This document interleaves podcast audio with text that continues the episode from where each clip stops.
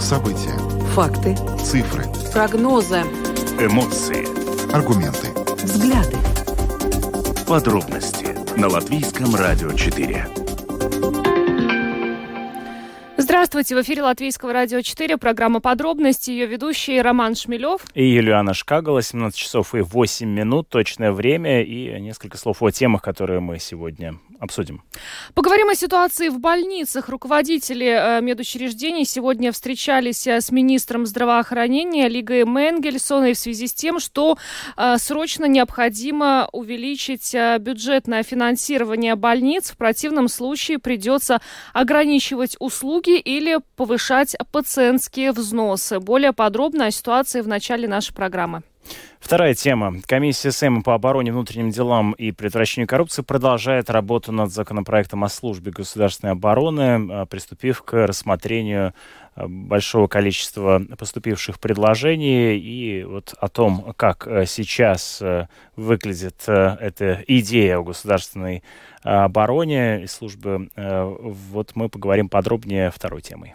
Накануне правительство приняло решение ежегодно пересматривать порог минимального дохода. Эти изменения нужны для того, чтобы содействовать постоянному улучшению материального положения малообеспеченных жителей нашей страны. И сегодня в программе «Домская площадь» наш коллега Андрей Хуторов вместе с экспертом разбирался, как это повлияет на благосостояние малообеспеченных латвийцев. В конце прошлого года была внесена в СМ инициатива об отмене поправок к закону о миграции, которые обязывают э, постоянных жителей Латвии, бывших граждан Латвии, а ныне граждан Российской Федерации сдавать экзамен на знание государственного языка. Эта инициатива набрала более 10 тысяч граждан и рассматривалась сегодня комиссией, а, мандатной комиссией Сейма, но Сейм отклонил эту инициативу жителей за отмену экзамена по государственному языку. Это одна из тем, которую мы обсудим обсудим во второй части нашей программы. Ну и проведем сегодня опрос на достаточно интересную тему. Дело в том, что сегодня компания Теле2 проводила дискуссию с экспертами, которая называлась так кто кого контролирует, человек технологии или технологии человека. И вот э, в рамках исследования, которое было проведено до этого, выяснилось, что э, очень сильно увеличивается то время, которое человек проводит вместе со своим смартфоном. И сегодня мы проведем опрос, э, примем ваши звонки на тему, насколько сильно Э, насиль... насколько сильную зависимость от телефона вы испытываете. Э, звонить нам можно будет по телефону 67227-440 и также пишите на WhatsApp по телефону 28040424. Э, и добавлю, что видеотрансляцию программы «Подробности» смотрите на домашней странице Латвийского радио 4 lr4.lv, на платформе РусЛСМЛВ, а также в социальной сети Facebook, на странице Латвийского радио 4 и на странице платформы РусЛСМ. Слушайте записи выпусков программы «Подробности» на крупнейших крупнейших подкаст-платформах. Ну а далее обо всем по порядку. Самые важные темы дня.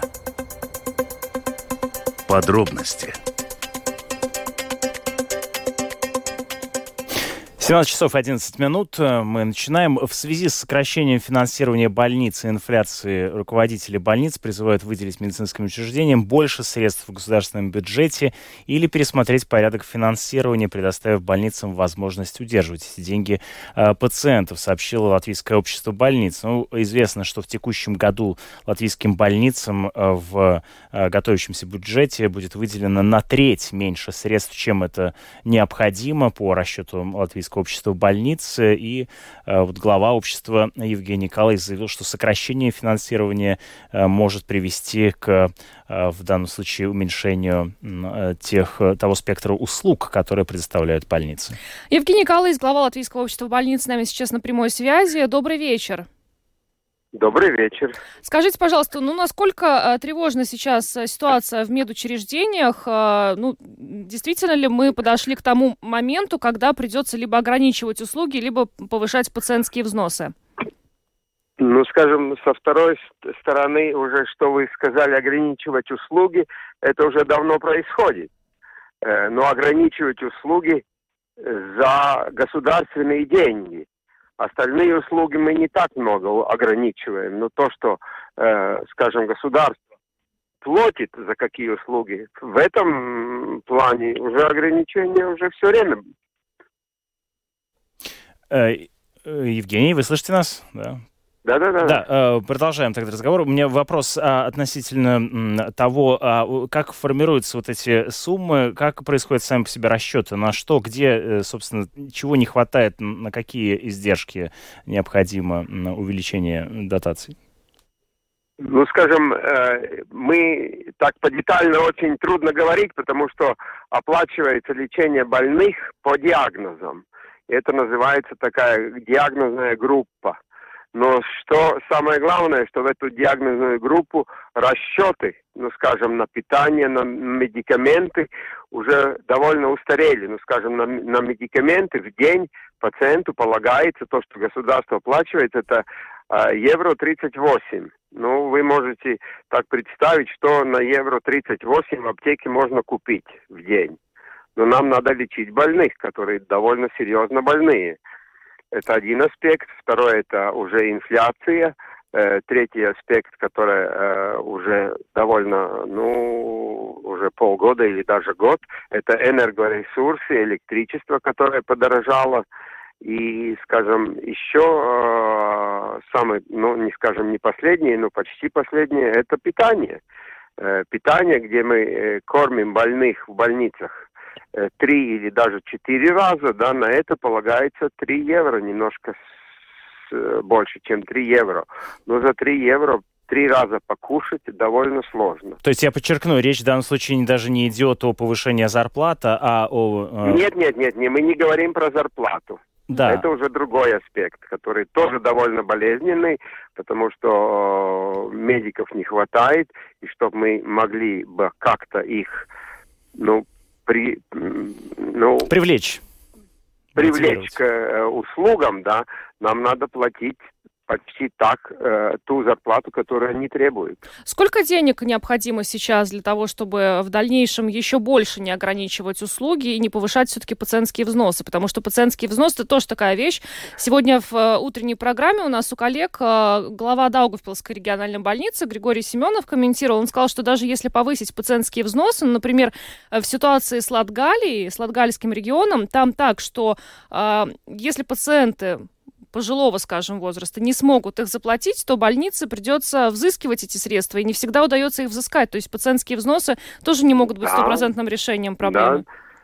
Да. да, примерно 10% от всех э, пациентских взносов не оплачивается.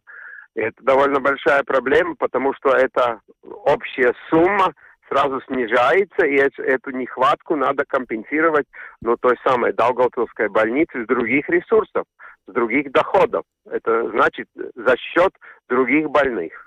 Ну вот в, в этом случае получается, что пациентские взносы, их повышение на 100% проблему с нехваткой финансирования не решат. Так а сколько средств нужно и что сегодня вам по этому поводу сказала министр здравоохранения? Ну, есть такой план э, здравоохранения на, на этот год, да, где премьер говорил, что э, для э, всего э, латвийского региона, для всех больных надо э, 305 миллионов.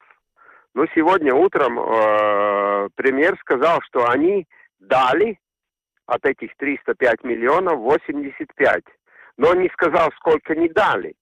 Не дали 200, нет, 220 получается, 220 миллионов. Это значит нехватка в данный момент на те ресурсы, на те больные, которые мы планируем в этом году. А что министр говорит? Это не наша выдумка, это премьер и, и коалиция решила уже э, в прошлом году, что для всего здравоохранения в этом году надобность 305 миллионов. От этой суммы мы пока знаем, что нам дали 85, но мы знаем, сколько нам не дали. Не дали 220 миллионов. Да, господин Каллайс, э, ответьте, пожалуйста, а что э, говорит э, министр здравоохранения Менгельсона? Ну, мы сегодня 4, почти 4 часа об этом вопросе говорили, но это, скажем, не, не в компетенции Министерства здравоохранения и не в компетенции министра. Это в компетенции государства и всего правительства. Потому что э, ну, держатель нашего э, денежного ресурса это министр, э, министр финансов. Этот вопрос, в общем-то, э, надо делить на, на, на, на все министерства. Это, ну, скажем, эти деньги, эти ресурсы надо искать там. Ну- Если эти рес- ресурсы не, доход, ну, не находятся, тогда надо думать, откуда мы их можем взять. Но один вариант, как это уже говорил э, Григорий Семенов, что это пациентские взносы.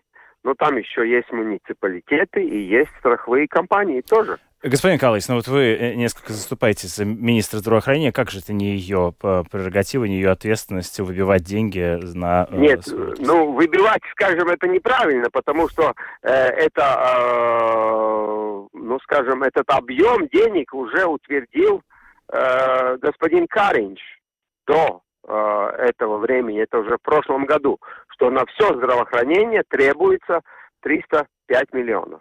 Это он. Это не скажем, тогда еще не было нам министра. Мгм. Если сейчас решение найдено не будет, э, пациентам с чем считаться предстоит? Ну, самое первое, это будет удлинение, э, ну, скажем? Очередей? э, очередей, да, потому что уже сейчас есть на, на некоторые услуги очереди, скажем, три месяца, даже больше. Но тогда, очевидно, э, эти очереди могут быть длиннее. И если этот пациент захочет ту самую услугу, которая пла- платит государство, ему ждать три месяца. Если это он хочет э, сразу получить, тогда, очевидно, надо думать о каких-то других механизмах оплаты. Мгм. Ну, понятно. То есть, в общем, платите своего кармана в данном случае, да? Ну, не, не, не, не всегда. Это уже муниципалитеты, самоуправление, которые компенсируют довольно много, как мы сегодня слышали от, от э, руководителей больниц. Они тоже компенсируют своим э, жителям какие-то услуги. И это еще вариант, это страховые компании. Ну, считаете ли вы, что повышение пациентских взносов неизбежно? Ну, мы в данный момент не знаем. Мы знаем э, ту сумму, которая нам требуется, э, или ту сумму, которую государство не дало больницам и здравоохранению, в общем-то. Это 220 миллионов. Ну, я вот пытаюсь Да, ну, уяснить, так- то есть, э, э, подытоживая наш разговор, то есть вы говорите, что господин Каринш, э, премьер, заявил, что нужно 305 миллионов. Вы собираются дать 85. Вот 220 миллионов, вы говорите, не даете, не, не дадут, а, а Лига Менглисона как бы не виновата, потому что это должен э, давать министерство, министр финансов. Так э, каков э, в данном случае исход? Нет, не, не, не, министр, не министр финансов. Это да- должно да- давать все правительство. Но это всё есть правительство. вероятность, что все-таки дадут или не дадут, или это уже решенный момент, и как бы мы здесь в данном случае ничего не можем сделать? Но в данный момент у нас нет такой информации. Мы знаем, что сегодня э, премьер заявил, что это 85 миллионов. Тогда нам уже надо проектировать свои э, услуги на эту сумму, и мы знаем, какая нехватка. Ну и за счет этой нехватки нам надо искать какие-то методы, и те, что пациентные взносы могут быть э, один из вариантов, это всем ясно. Мгм.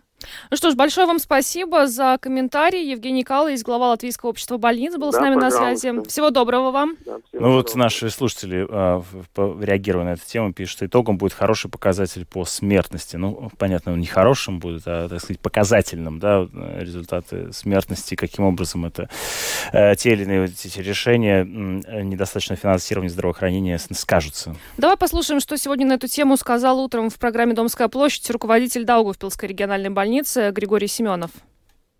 К сожалению, в данной ситуации всего есть два пути. Либо принимается политическое решение, оно действительно едино будет. Любое из них будет, конечно, политическое, либо о выделении дополнительных средств, потому как э, в действующем бюджете, который предлагается для больниц, стационаров, он просто утопичный, э, этот объем э, средств, потому как оно равно до кризисного времени. Э, Инфляция последнего периода, мы сами видим, она коснулась каждого жителя Латвии, в том числе и крупных предприятий, которыми являются больницы. Поэтому, если не выделяются дополнительные средства на содержание инфраструктуры и действующего стратегического запаса, понятно, что эти средства надо изымать в другом где-то месте, соис- соискивать. Если правительство, будучи таким добрым, решило идти, так скажем, на какие-то, допустим, как это прозвучало, не поднимать налоги в действующей ситуации, то они перекладывают просто ответственность себя на жителей, потому что либо это будут пациентские взносы, потому что как-то компенсировать нехватку средств есть, есть необходимость, и не точнее она крайне острая, другого выхода нету, либо просто банально наконец признать, что у государства уже долгое времени нет средств на то, чтобы обеспечивать полноценно ту самую доступность, о которой долго, долгие годы уже говорится, и мы чувствовали проблему уже давно. Просто инфляция это добила, довела до кризисной точки, так скажем, э, все это происходящее в медицине. Тогда либо мы просто говорим, что мы семимильными шагами идем на коммерческую медицину, которая никогда у нас не была полностью госоплачиваемой, потому что наличие пациентских взносов это уже приводит к госсофинансируемой медицине которая уже давнее, давно, если вы помните, многократно и многие годы ранее уже говорилось, что гостарифы не соответствуют реальным издержкам больниц. Но мы как-то выкручивались. Но последних, э, последнего года инфляция, конечно, довела это все до критической ситуации, поэтому либо находится какой-то компромиссный вариант, и либо это, допустим, частичное поднятие, доступное для жителей и пациентского взноса, либо мы просто будем э, обязаны сократить, так скажем, э, койки, сократить какие-то услуги, сократить, какие-то отделения, переводить э, все остальное, все, что сокращено, на платную медицину. Григорий Семенов, руководитель Даугавпилской региональной больницы, но он, кстати, отметил сегодня утром все-таки по его ощущениям, прогнозам а, неизбежно повышение пациентских взносов в этой ситуации. Хотя вот та же проблема, которую вот и мы Евгению Калаису говорили, а, если повысить пациентские взносы, люди все равно полностью не могут а, покрыть все эти издержки, потому что просто, например, в Латгалии это старшее поколение, это люди с низкими доходами, они не могут это заплатить за какие-то больничные услуги. В итоге больнице приходится взыскивать эти деньги, либо не получается их взыскать, взыскать, и приходится как-то покрывать. Евгений Калас называет 10%, что 10% не удается в итоге взыскать. Ну, то есть э, здесь э, пациентскими взносами не покрыть все те расходы, которые сейчас у больницы возникают. Наши слушатели продолжают, ну, в данном случае, язвить. Надо поднять зарплату правительством, и они будут еще лучше работать.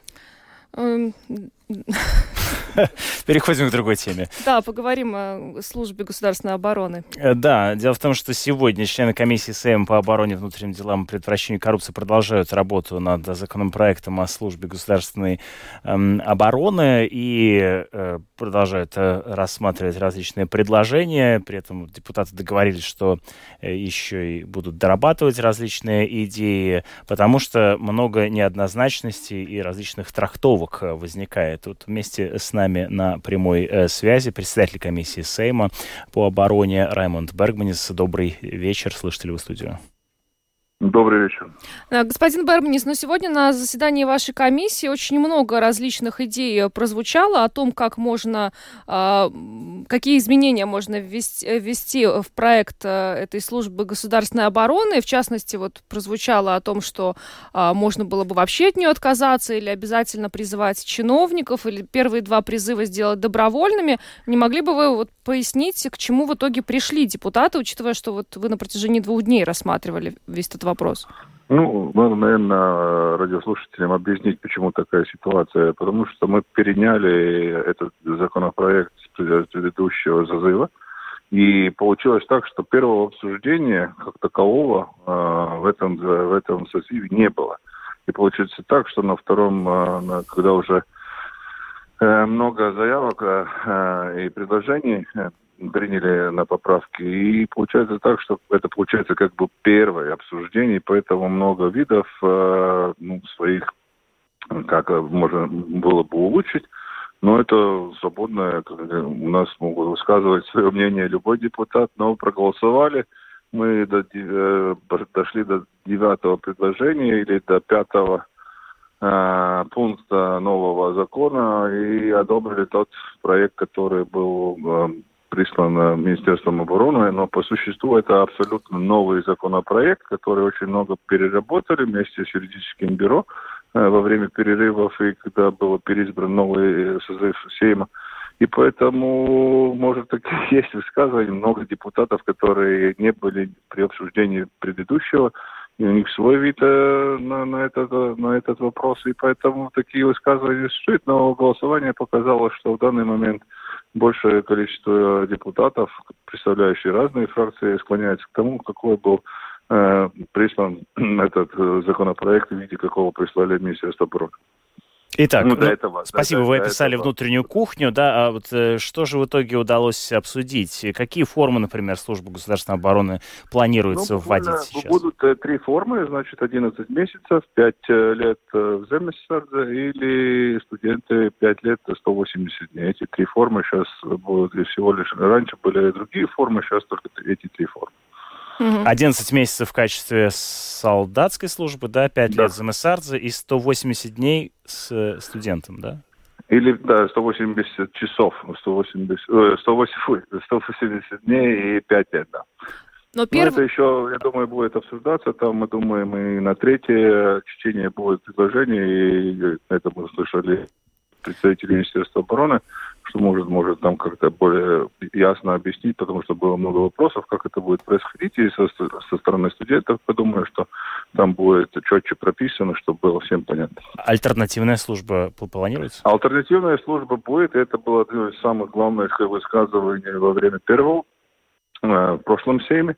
И сейчас э, это частно очень четко объяснено, э, не будет обязательного призыва, пока не будет этот законопроект о альтернативной службе. Ну, это Ну, то, о чем сейчас- юристы Сейма говорили, что нельзя да, вводить да, обязательный да. призыв. Ну, это правда, это и поэтому мы пришли к такому согласию, и с этим согласны и новым, на- новом законопроекте, который представило Министерство обороны, это четко прописано, это всем все ясно теперь. Действительно ли, не будет. а да. действительно ли первые два призыва будут добровольными? Ну, первый призыв э, в этом году, это, ну, пока не будет этот законопроект, но он прописан, что он э, становится в силу, должен был принят этот альтернативный закон альтернативной службе с 1 января 2024 года, ну, значит, получается, что в этом году все э, призыв будет только добровольный. Планируется ли, как я так понимаю, одна из идей э, была включить государственную пожарно-спасательную службу в качестве вида прохождения службы? Об этом ну, мы получали, получили информацию с Министерства обороны, они обсуждали, и у нас тоже депутаты высказывались, которые, кстати, Янис Краснович, секретарь нашей э, комиссии, 30 лет прослужил в этой службе, и он как раз об этом говорил, и ну, как возможность, но в данный момент э, я понимаю, что при обсуждении не было таких возможностей. Одна из целей это потому, что нет денег на это. И ну, в данный момент альтернативная служба проход- будет проходить только на подчиненных э, этих... а, э, э, Как скажите, системе, да, в системе Министерства обороны. где- Да, Мгм. только. А Как бы вы могли прокомментировать э, слова бывшего министра обороны Артиса Пабрикса о том, что хотелось бы большего прогресса э, в ведении службы гособороны? Сегодня он об этом сказал в эфире Латвийского радио 4. И к тому же э, бывший парламентский секретарь Министерства обороны Байба Бледниц сказала, что ну, вот эти вот э, промедления с введением службы гособороны серьезно угрожают безопасности Латвии. Ну, это их мнение, э, они могут это высказывать, но поэтому, я думаю, много поработали, поэтому уже сейчас ну, мы не можем, э, что тот новый созыв, новые депутаты, которые не были ознакомлены с ситуацией, но им должно было бы э, при обсуждении концептуально пройти через буквально новый законопроект, который представил Министерство обороны, и поэтому я не думаю, что мы куда-нибудь замедляем.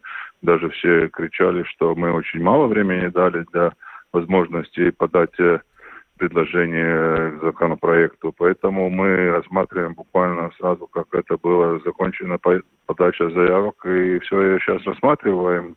То, что мы рассматриваем очень, может, скрупулезно, я думаю, что это правильно, потому что этот э, законопроект, это будет связан с каждым э, жителем нашего государства. Это важно, и об этом нас предупреждали те государства, в которых эта служба проходит, э, в странах Скандинавии, наших соседей, литовцев и эстонцев, что если мы начинаем, то это обязательно может быть очень качественно. И том же, об этом и говорили и тот же Пабрикс, и госпожа э, Блюдница очень об этом говорили и говорят. И то, что э, такая возможность, сколько в данный момент может э, обучать в этом году вооруженные силы, это они четко нам объяснили, когда мы были в Адаже, и сказали, какой у них возможность в этом году обучить, потому что, ну, вы знаете, что мы обучаем и новых э, профессиональных солдат и помогаем украинской армии, так что у нас есть все возможности, чтобы мы, мы не потеряли свою боеспособность, поэтому какие, какие данный момент есть, это все будет улучшаться, это будет все, инфраструктура улучшаться, инструкторов будем,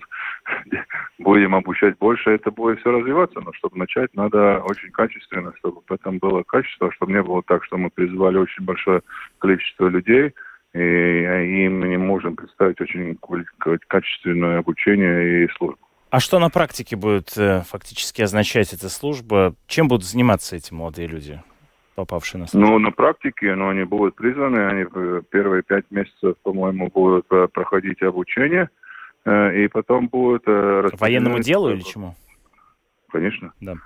Ну, Нет, ну, ну не знаю, в израильской армии, например, там программирование учится. Вот в этой связи. Не, ну это у нас есть и части по киберзащите, но если человек будет готов к этому. Ну, об этом говорили сегодня как раз более смотрели на эту возможность как альтернативную возможность тем людям, которые не хотят ну, по каким-то соображениям, которые не могут брать оружие в руки, как раз вот эти возможности по кибервозможностям, они как раз могут проявить свои альтернативные службы. Но я думаю, да, очень много же сейчас, э, много, много новых вооружений, мы об этом слышим, что и э, в будущем будут приобретаться системы противовоздушной обороны, береговой охраны, артиллерийские, артиллерия реактивная и так далее, и так далее. Но это очень очень много профессий есть, э, где могут э, быть, возможно, проходить эта служба после первого, э, первого половины, когда будет проходить, ну, все одинаковую ну, службу. Ну что ж, большое вам спасибо за разъяснение. Раймонд Бергманис, председатель комиссии Сейма по обороне, внутренним делам и предотвращению коррупции, был с нами на связи. Еще раз вас благодарим и хорошего вечера. Всего доброго. Спасибо. До свидания. До свидания. Напомним, что мы обсуждали эм, сегодняшнее заседание комиссии Сейма, то есть это еще пока обсуждаемая история, но э, да, кажется, э, идет к тому, что призыв возвращается в Латвию. Да. Ну, министр обороны Инара Мурнец, как только... Она вообще сторонница что, была Да, она сказала, что это будет ее приоритетом, так что, очевидно, э, депутаты 14-го Сейма доведут э, этот закон до конца, и служба будет введена в нашей стране. Но пока двигаемся дальше, поговорим о вчерашнем решении правительства ежегодно пересматривать порог минимального дохода дохода. А, реформа э, минимального уровня доходов нужна, чтобы поддержать а, нуждающихся жителей, особенно а, малообеспеченных жителей нашей страны. И как это все будет работать, во-первых, э, рассказала министр благосостояния Вика Силани ее комментарий о том, как будет рассчитываться этот э, порог минимального дохода. Изменения в методологии таковы, что определены 20% от уровня среднего дохода латвийских домохозяйств. Это будет абсолютный минимум, исходя из которого будут меняться коэффициенты. Это будет более эластичный подход. Его рекомендовали как Еврокомиссия, так и суд Сатверсме. Таким образом, мы будем идти в ногу со временем, так как при изменении этой медианы домохозяйств будет меняться и минимальный порог. А если доходы домохозяйств хозяйств резко сократятся, то это минимальный порог не снизит, так как это люди с очень низкими доходами. Ну, вообще в этих медианах очень сложно разобраться, и сегодня для этого в эфир программы «Домская площадь» э, был приглашен эксперт по социальной безопасности Латвийской конфедерации работодателей э, Петрис Лейшкалнс, который ответил э, на уточняющие вопросы нашего коллеги Андрея Хуторова для того, чтобы понять по факту, насколько это повысит доход малообеспеченных жителей нашей страны. Давайте послушаем этот комментарий. Э, хорошее, долгожданное. Начало этой реформы как раз было в 2013 году, то есть 10 лет назад, когда Эвия Кула из Министерства благосостояния как начинала этот э, ну, такой проект, э, который на данный момент уже подходит к финишу. Да. Вчера Кабинет министров принял для утверждения, то есть для продвижения всем пять законопроектов, где затронуты, ну, так сказать, можно сказать, самые такие уязвимые социальные группы.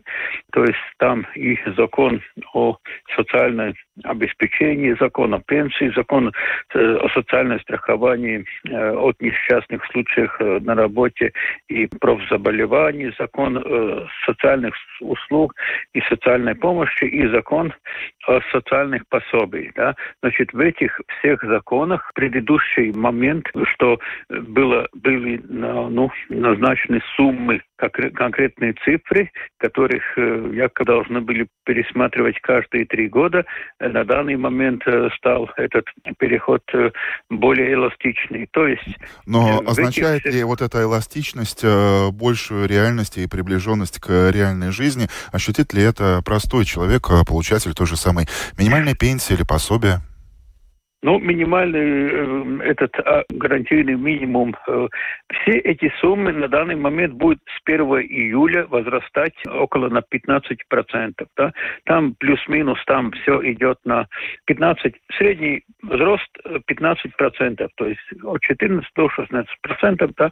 Э, в чем самая важная суть, да? что если раньше это было сказано, что мы сумма скажем, ну вот этот гарантийный минимальный доход, он был 109 евро, и сумма была записана в законе. Сейчас в законе ясно сказано, что это 20% от медианы доходов жителей три года назад. Если посмотреть на то, господин Лейшканс, каков сегодня уровень инфляции, но будем надеяться, что это уже те самые 20%, можно сказать, что вот это решение правительства, оно э, сравнивает э, инфляцию и э, доходы уязвимой части жителей. Можно поставить вопрос таким Нет, образом? Э, ну, ситуация для них стала лучше чуть-чуть лучше, на, на 15% лучше, чем ну, будет э, с 1 июля. В чем есть проблема этого, э, этих законов? Э, проблема в том, что сдвиг три года все-таки слишком большой, если мы смотрим, что если в один год э, инфляция там 20, свыше 20%, тогда, конечно, сдвиг слишком, ну, слишком долгий. И как раз э, Конфедерация работодателей как раз на это и отметила э, в своем э, отзывном, да, что этот сдвиг слишком длинный. Но в чем проблема? Проблема в том, что Бюро по статистике в Латвии, он опубликует медиану минимальных доходов только до каждый год в январе месяце. Да?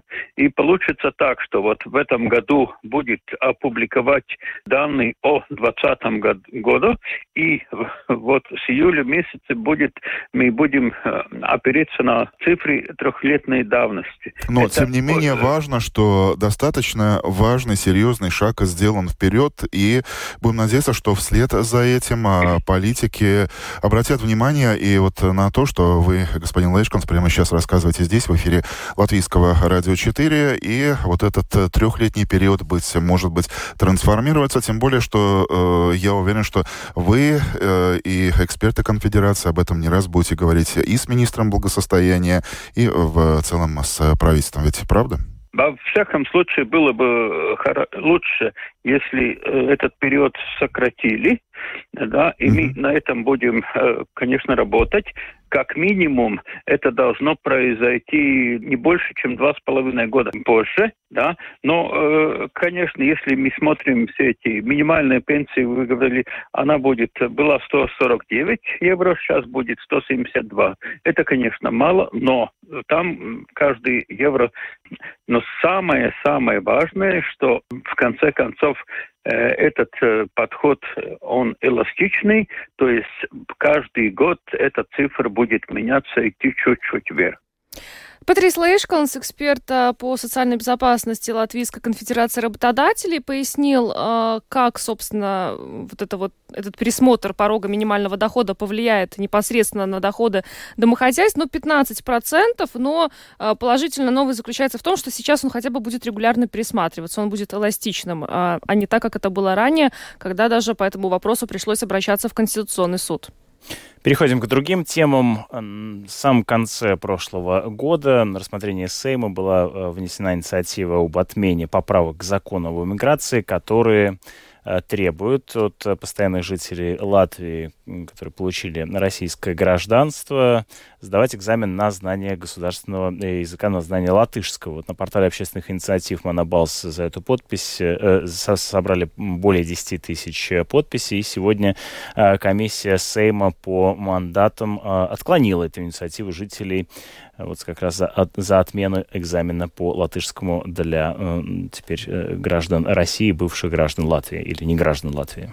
Ну, вообще, э, сегодня э, на заседании этой комиссии представители Министерства внутренних дел и Государственного центра содержания и образования сказали, что та категория, на которую должны э, бывшие неграждане или граждане Латвии, которые получили гражданство России или Беларуси, сдать латышский, это А2, это невысокий уровень, и это требование не является э, каким-то несоразмерным, и, в общем-то, э, поэтому э, инициатива была отклонена. Но вот, как сегодня нам сказала депутат комиссии Сейма по мандатам этики и заявлениям Антонина Ненашева, в принципе, шансов, у, от, шансов, что эта инициатива пройдет дальше, э, не было. Давайте послушаем, что он нам сказал по этому поводу. Были ли хоть какие-то шансы у этой инициативы за отмену экзамена по госязыку для граждан России? Ну, мне кажется, по той дискуссии, которая сегодня была в комиссии, шансов э, непосредственно отмены, думаю, не было никаких. Но те проблемы, которые как бы озвучили инициаторы, и мы говорили также с Министерством внутренних дел, соответственно, с э, ПМЛП, да, говорили с тем, кто отвечает за обучение, за, значит, экзаменацию, да, государственного языка. Там, скажем так, мне кажется, было очень важно, что эта инициатива именно пришла и была в комиссии поднята, потому что э, эти все вопросы, они не отвечены. Очень многие проблемные вопросы не отвечены. Какие-то по поводу ресурсов дополнительных, да, чтобы проверять и принимать экзамены, соответственно, про успеет ли в срок, как это будет выглядеть. Э, эти все вопросы поднялись, и, и поэтому э, все, в принципе, члены комиссии единогласно были за то, что э, этот вопрос э, в комиссии Сейма по внутренним делам будет подниматься, соответственно, будет говорится, без даже непосредственно поддержки этой инициативы конкретной. А, вот, вопросы по тому, как конкретно это будет реализовано и какие еще предложения будут поступать от Министерства внутренних дел, а, которые они подавали и до в предыдущем Сейме, чтобы, скажем, ситуацию улучшить с непосредственно этим процессом. Но надежда на то, что вот этот э, сам экзамен будет отменен или требование знания языка будет отменено, понятно, что не было, поэтому и, э, скажем так, если бы комиссия ну, мандатов конкретная, которая считала, что этот вопрос стоит обсуждать, и тут еще есть что обсуждать, да, касательно закона, если бы они поддержали эту инициативу дальше, да, в комиссию, да. то это было бы таким неправильным сигналом, потому что, опять же, а, появилась бы информация в СМИ да, о том, что вот, э, возможно, будет отменен. Хотя шансов на то, что будет отменен, отменено это требование, в принципе, а, никаких э, не было. Поэтому мое решение, например, не поддержать непосредственно инициативу, но поднимать а, вопросы проблемные э, касательно и применения в жизни этой, этого изменения закона, они, скажем так, более продуктивны, чем, опять же, продолжать, скажем так, двусмысленную информацию посылать средства массовой информации. Вот те проблемы, которые вы уже упомянули, вот в частности э, то, на чем настаивали авторы инициативы, это связано с проверкой знания госязыка у людей, ну, более старшего поколения, которые еще не подходят под категорию, когда они освобождаются от сдачи этого экзамена, но, скажем, не хватает там 5 или 10 лет для того, чтобы быть освобожденными. Но вот авторы инициативы считают, что у них тоже могут возникнуть проблемы э, со сдачей. Есть ли там какие-то проблемы, на ваш взгляд, и по мнению ваших коллег, которые еще предстоит решить до тех пор, пока вот эти экзамены начнут уже сдавать? Ну, это тот же вопрос, который я задала э, ВИСТ, да, это наш э, Valsts Центр, э, по да. поводу того, как они представляют себе э, значит, э, выучить язык в такой срок э, для тех, кто не знал. То есть они понимают, что там есть определенные проблемы, но, так как мне ответили, что материалы в общей доступности, что тот уровень, который требуется, он, в принципе, возможен, на их взгляд. Но так, опять же, не ответив мне на вопрос, где возможно обучаться, кроме как если онлайн-курсы, да, то есть вот эти вопросы не отвечены, и они будут э, продолжать задаваться, естественно, в профильных комиссиях, потому что, ну, мандатная комиссия не профильная по этому вопросу. Я так понимаю, уже в э, комиссии по э, миграции и гражданству этот вопрос поднимался практически. Вот. Я, соответственно, этот вопрос касательно обучения латышскому языку поднимаю многократно и с Министерством культуры, и с Министерством образования, которые отвечают за курсы языка да, то есть вот эти вопросы все еще не решены, и там, э, я надеюсь, будут какие-то изменения. Ну, мы э, как бы прекрасно теперь 14-й э, Сейм теперь тоже понимает, что именно это за проблема, хотя, мне кажется, не до конца, да, то есть понятно, и уровень понимания, ну, как бы становится лучше, потому что срок этот, который назначен 1 сентября, приближается, а, в принципе, решение, ну, на многие вопросы все еще не найдены. То есть это, это, это понятно, что было для коалиционных партнеров мне кажется, ну, для, для партий, которые в коалиции у нас, да, у них э, скажем так, эти вопросы актуализировались для них еще раз, э, особенно для партии, которая отвечает за сейчас как раз председательствует в комиссии по внутренним делам, да, то есть было, мы даже начали уже, в принципе, говорить о том, что, возможно, э, председатель этой комиссии придет в какой-то момент и в мандатную комиссию, чтобы, скажем так, нам этот вопрос тоже разъяснить, как, как продвигается решение этих проблем. Антонина Ненашева, депутат комиссии Сейма по мандатам этики и заявлениям, прокомментировала сегодняшнее решение комиссии эту инициативу далее не продвигать. Но вот, кстати, сегодня еще э, по этой теме появилось сообщение о том, что экзамены э, для граждан России с ВНЖ могут быть продлены до декабря. Изначально планировалось, что они должны быть сданы до сентября, но, очевидно, ресурсов э, для того, чтобы провести их в такие короткие сроки нет, и поэтому, возможно, они будут продлены, но это неофициальная информация, которая имеется в распоряжении агентства Лет. Ну, тут очень важно, насколько она официальная и неофициальная, потому что, да, когда это будет принятое решение, потому что на данный момент э, необходимо подать заявление э, с 1 февраля по 24 марта, ну и, соответственно, пройти этот экзамен до 31 июля. Пока такое решение правительства. Ну, а и будет ли оно продлено, ну, э, будем следить за ситуацией, как только будет появляться какая-то новая информация, информация, будем ее по мере поступления сообщать. Поговорим о смартфонах. Сегодня а, Теле2 компания провела дискуссию с экспертами, а, которая называлась «Кто кого контролирует? Человек технологии или технологии человека. Вот э, можешь ли ты, Рома? Да, несколько слов. О, вопрос да. на этот ответить я хотела. Кто кого контролирует? Во-первых, э, надо понимать, что эта тема касается всех, потому что лишь менее одного процента не пользуются телефонами совсем.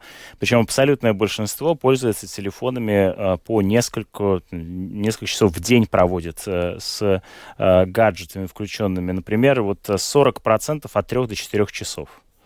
Э, но есть и показатели, когда люди проводят больше, там, от 5 до 7 часов, представляешь, 19% э, населения. Ну, я могу представить, потому что я сама, наверное, столько времени провожу с А менее одного часа всего лишь 4%. Ну, тут, конечно, очень важно понимать, вот тут вот Теле2 в данном случае не предоставляет информацию, какого рода это, так сказать, взаимодействие с телефоном происходит. Это вот ты, уткнувшись, рассматриваешь мемчики, да, и картинки перелистываешь, либо ты, в конце концов, в общественном транспорте слушаешь музыку, музыку или какой-нибудь подкаст или Латвийское радио 4, например. Вот Либо ты... ты работаешь, ты цел, цел, целый день на звонках. Да, от работы до дома проехал, например, послушал программу подробности, вот ты целый час провел в телефоне. Или По как бы нет, не знаю. Вот это вот э, э, вопрос именно к качеству этого использования. Но факт остается фактом. Э, 38% признали, что хотят отказаться от привычки использовать э, телефон за рулем. Так что если прямо сейчас вы слушаете нас э, и используете э, телефон за рулем, то, пожалуйста, пожалуйста, прекратите, это может быть опасно, ну, говоря уже о том, что законом. это запрещено законом.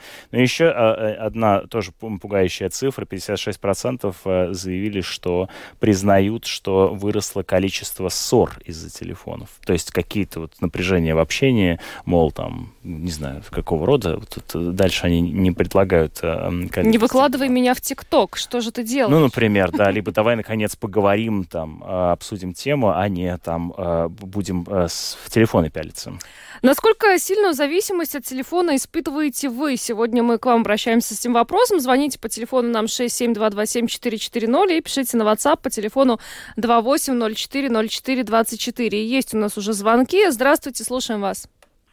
Добрый вечер. Я всегда, естественно, сугубо лично, да, чтобы интереснее было. То есть никакого брежания абстрактного, конкретно про себя, про свою подругу, ну и про родителей, которые живут отдельно.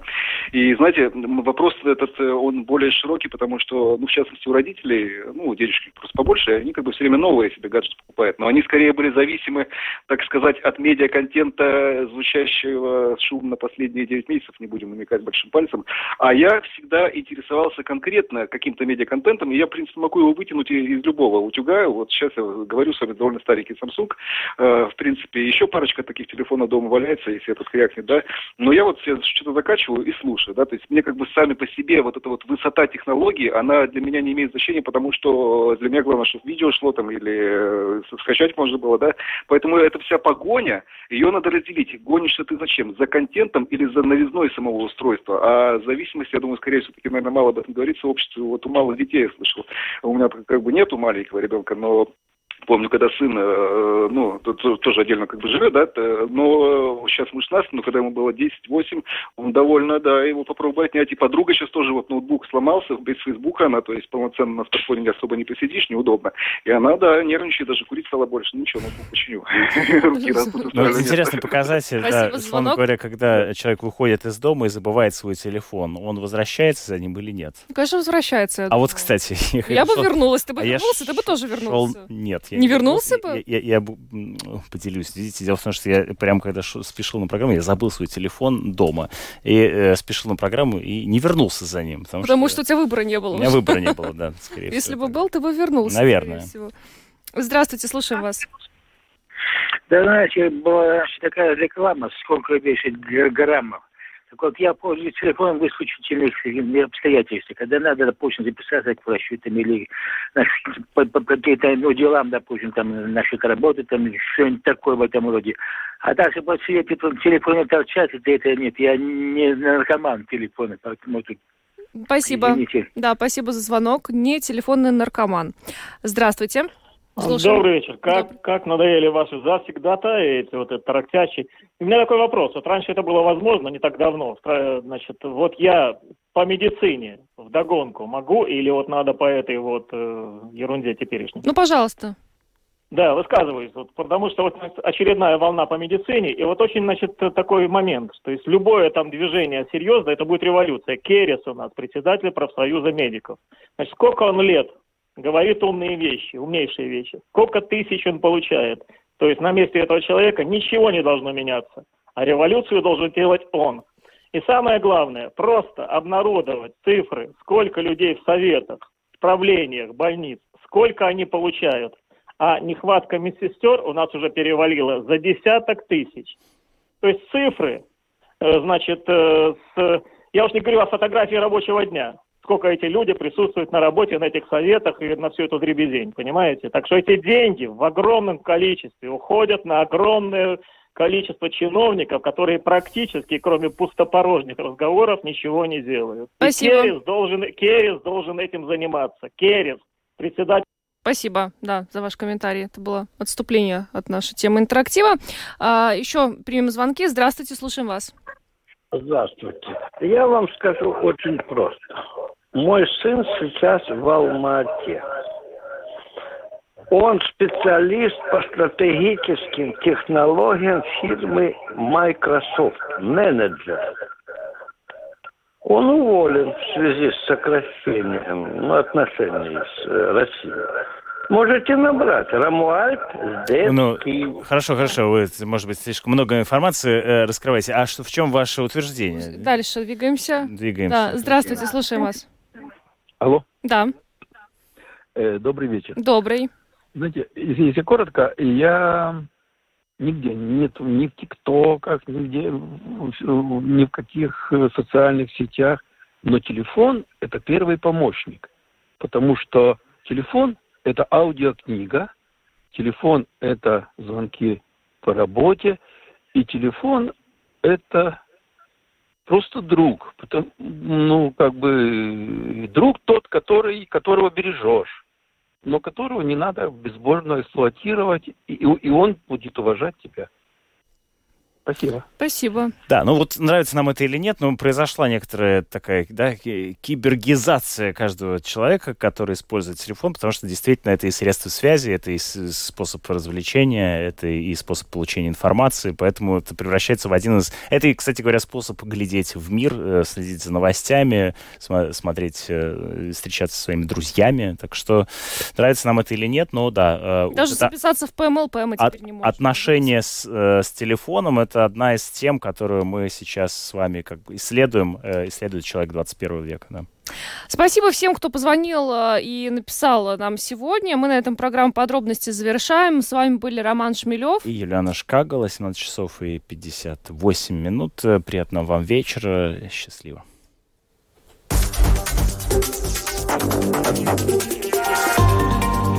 Латвийское радио 4. Подробности по будням.